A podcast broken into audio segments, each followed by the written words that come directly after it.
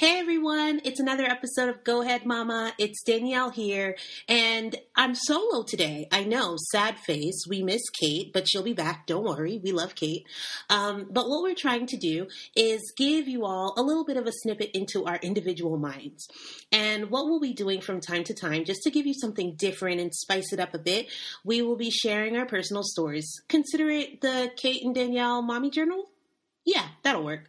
Um, so we'll usually keep them funny and light, things that you can listen to and um, laugh with, because you know we love to make you laugh. But also, just like motherhood, sometimes it's going to get a little deep and a little crazy, and we hope in those moments you can relate and feel like you're not alone, or feel like you can share your own experiences with us as well. So today is probably on that side, and um, it's because it's talking about a little bit of what we talked about last time, which is self image.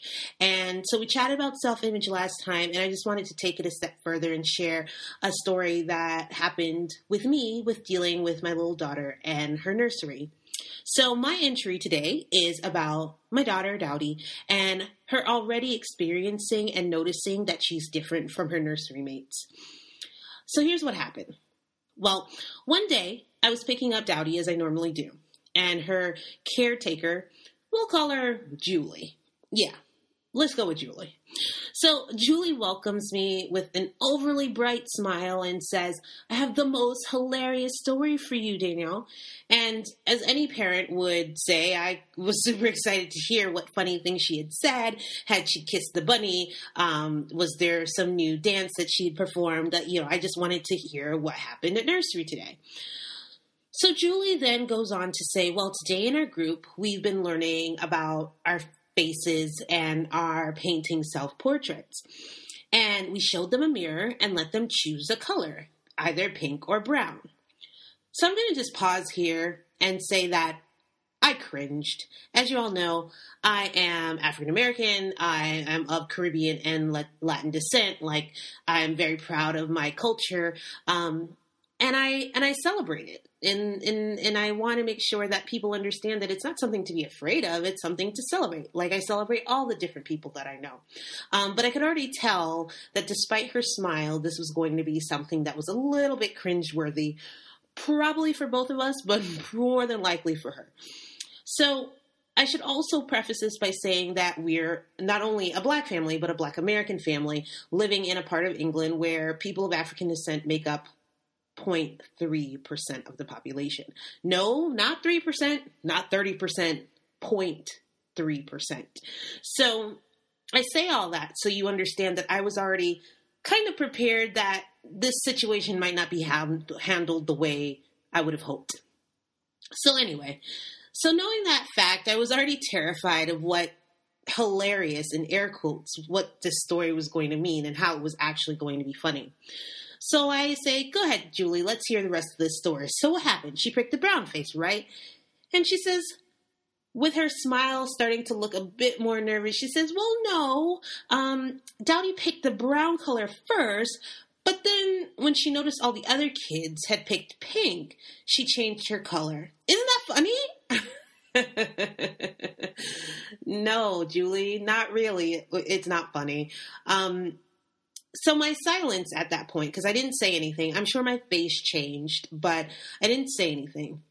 And i think my silence told her immediately that it actually wasn't funny. Um, and even if it was something that made her uncomfortable it probably didn't need to be portrayed as something that was so hilarious. Um, before i could respond though she was eager to say well it's not a bad thing. It's not a bad thing. She just she just noticed that she was different and she wanted to be like everyone else again, every bone in my body, every inkling of who I am as a person was breaking down because if Julie had known, she would understand that that's actually the end. That is the exact opposite of everything I could have ever wanted. Um, but in this moment, what do you do? And I was a bit shell shocked, to be honest, for someone that's so vocal about equality and justice for all and, and celebrating differences. I didn't have the the soapbox. I, I just stood there trying to hold back tears. Tears I didn't understand, um, but tears nonetheless. So, some listeners right now might resonate immediately. They might feel that feeling of sadness and confusion and rage to some extent that I had felt. Um, while others might miss it completely and say, well, maybe she just wanted to be like everyone else. I don't see the big deal.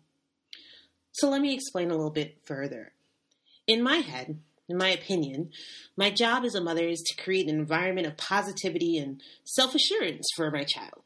Letting her out into the world is one of the scariest things that I'd ever done and probably will ever do every day for the rest of my life, letting her go into the care of other people, into the opinions of other people, into the the positive and negative prejudices of other people, whatever it is, it takes away that sense of control that you can help and can shape them completely.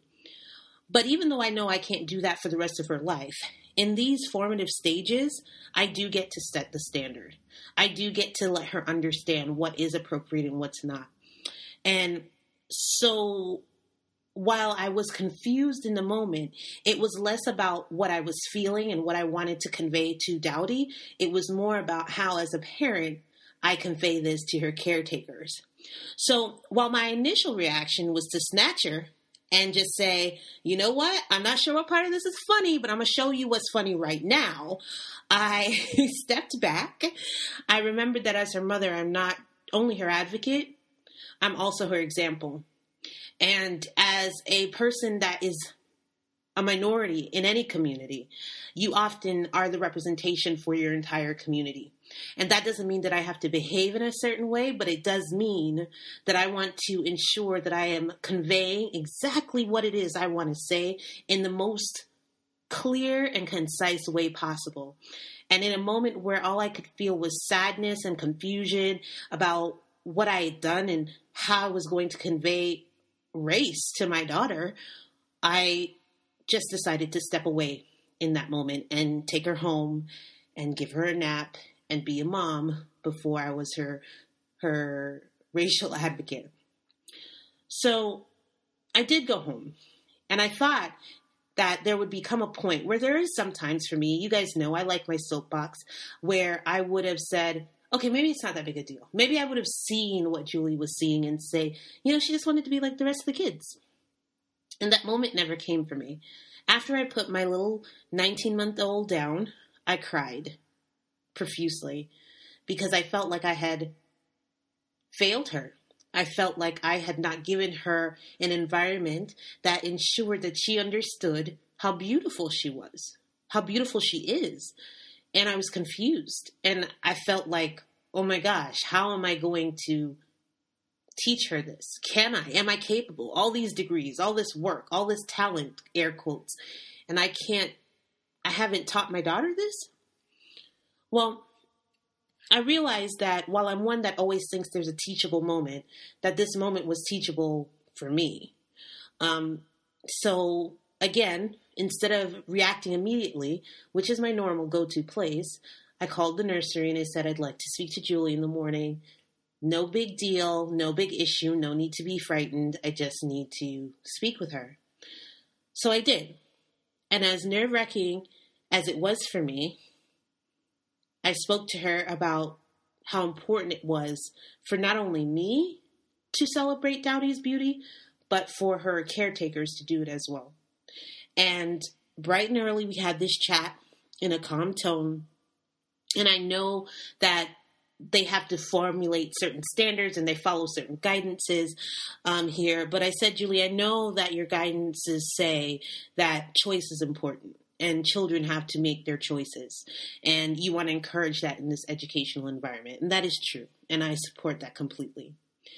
But in the case of a child that is unique from her peers, understanding that her choice may be influenced by just the feeling of feeling different is something that I think emotionally should be responded to as well.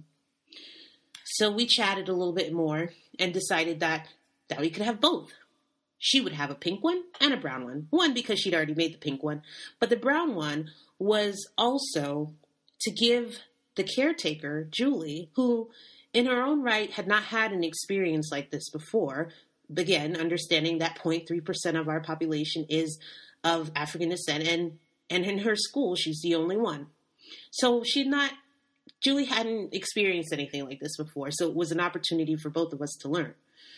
However, I did need to explain to her that it's not about Dowdy's choice. She chose brown. I'd be annoyed if she chose pink the first time. I'd be like, oh no, maybe we gotta watch a little bit more Doc McStuffin so that we can understand that, you know, that this is also present in the world, even though we live in a community where it doesn't seem that way. Um, but the reality was is that she chose she chose the brown. And I would have hoped that as a caretaker, Julie would have understood that the right thing to do would be to celebrate Dowdy's brown skin and say, wow, Dowdy chose brown. Wow, Dowdy, I understand that everyone else is choosing pink, but really, what we want you to understand is that the brown is just as amazing and magnificent and glorious and wonderful as all the other kids choosing pink.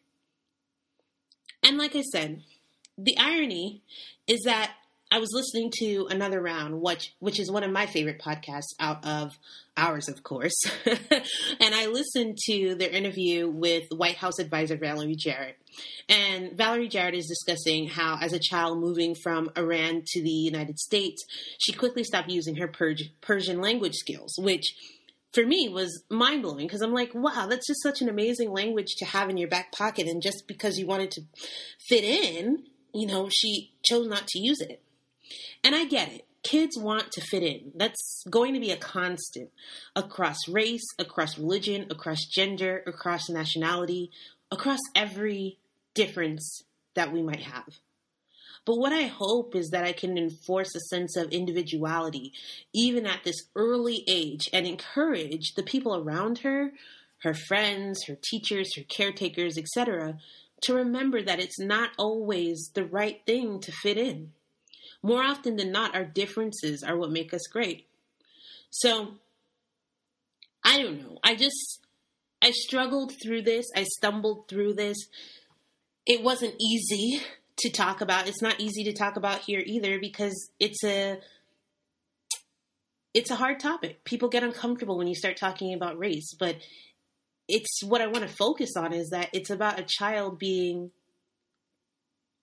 different in her environment and how to go about encouraging the child that you have to celebrate their differences, whether they're white, black, Asian, Hispanic, whether they're American, Portuguese, French, whatever it is that makes them different. How do we encourage our kids to feel special, to feel awesome in the things that make them unique? And how do we do that at an early age? So, really i'm asking for all of you to share your experiences if you've had something similar happen. Again it doesn't necessarily have to be about the color of skin. It can be about religion anything anything that makes your child unique. We'd love to talk to you about it. We'd love to hear more about it. If you've had any experiences with dealing with the celebration of your child of your child's unique qualities and how you encourage others to celebrate them with you, let us know because I'm sure that it'll be a reoccurring topic um, and it would be great to have some insight on how others have handled it. So email us at let's talk mamacita at gmail.com or send us a message via facebook or twitter at go ahead mama.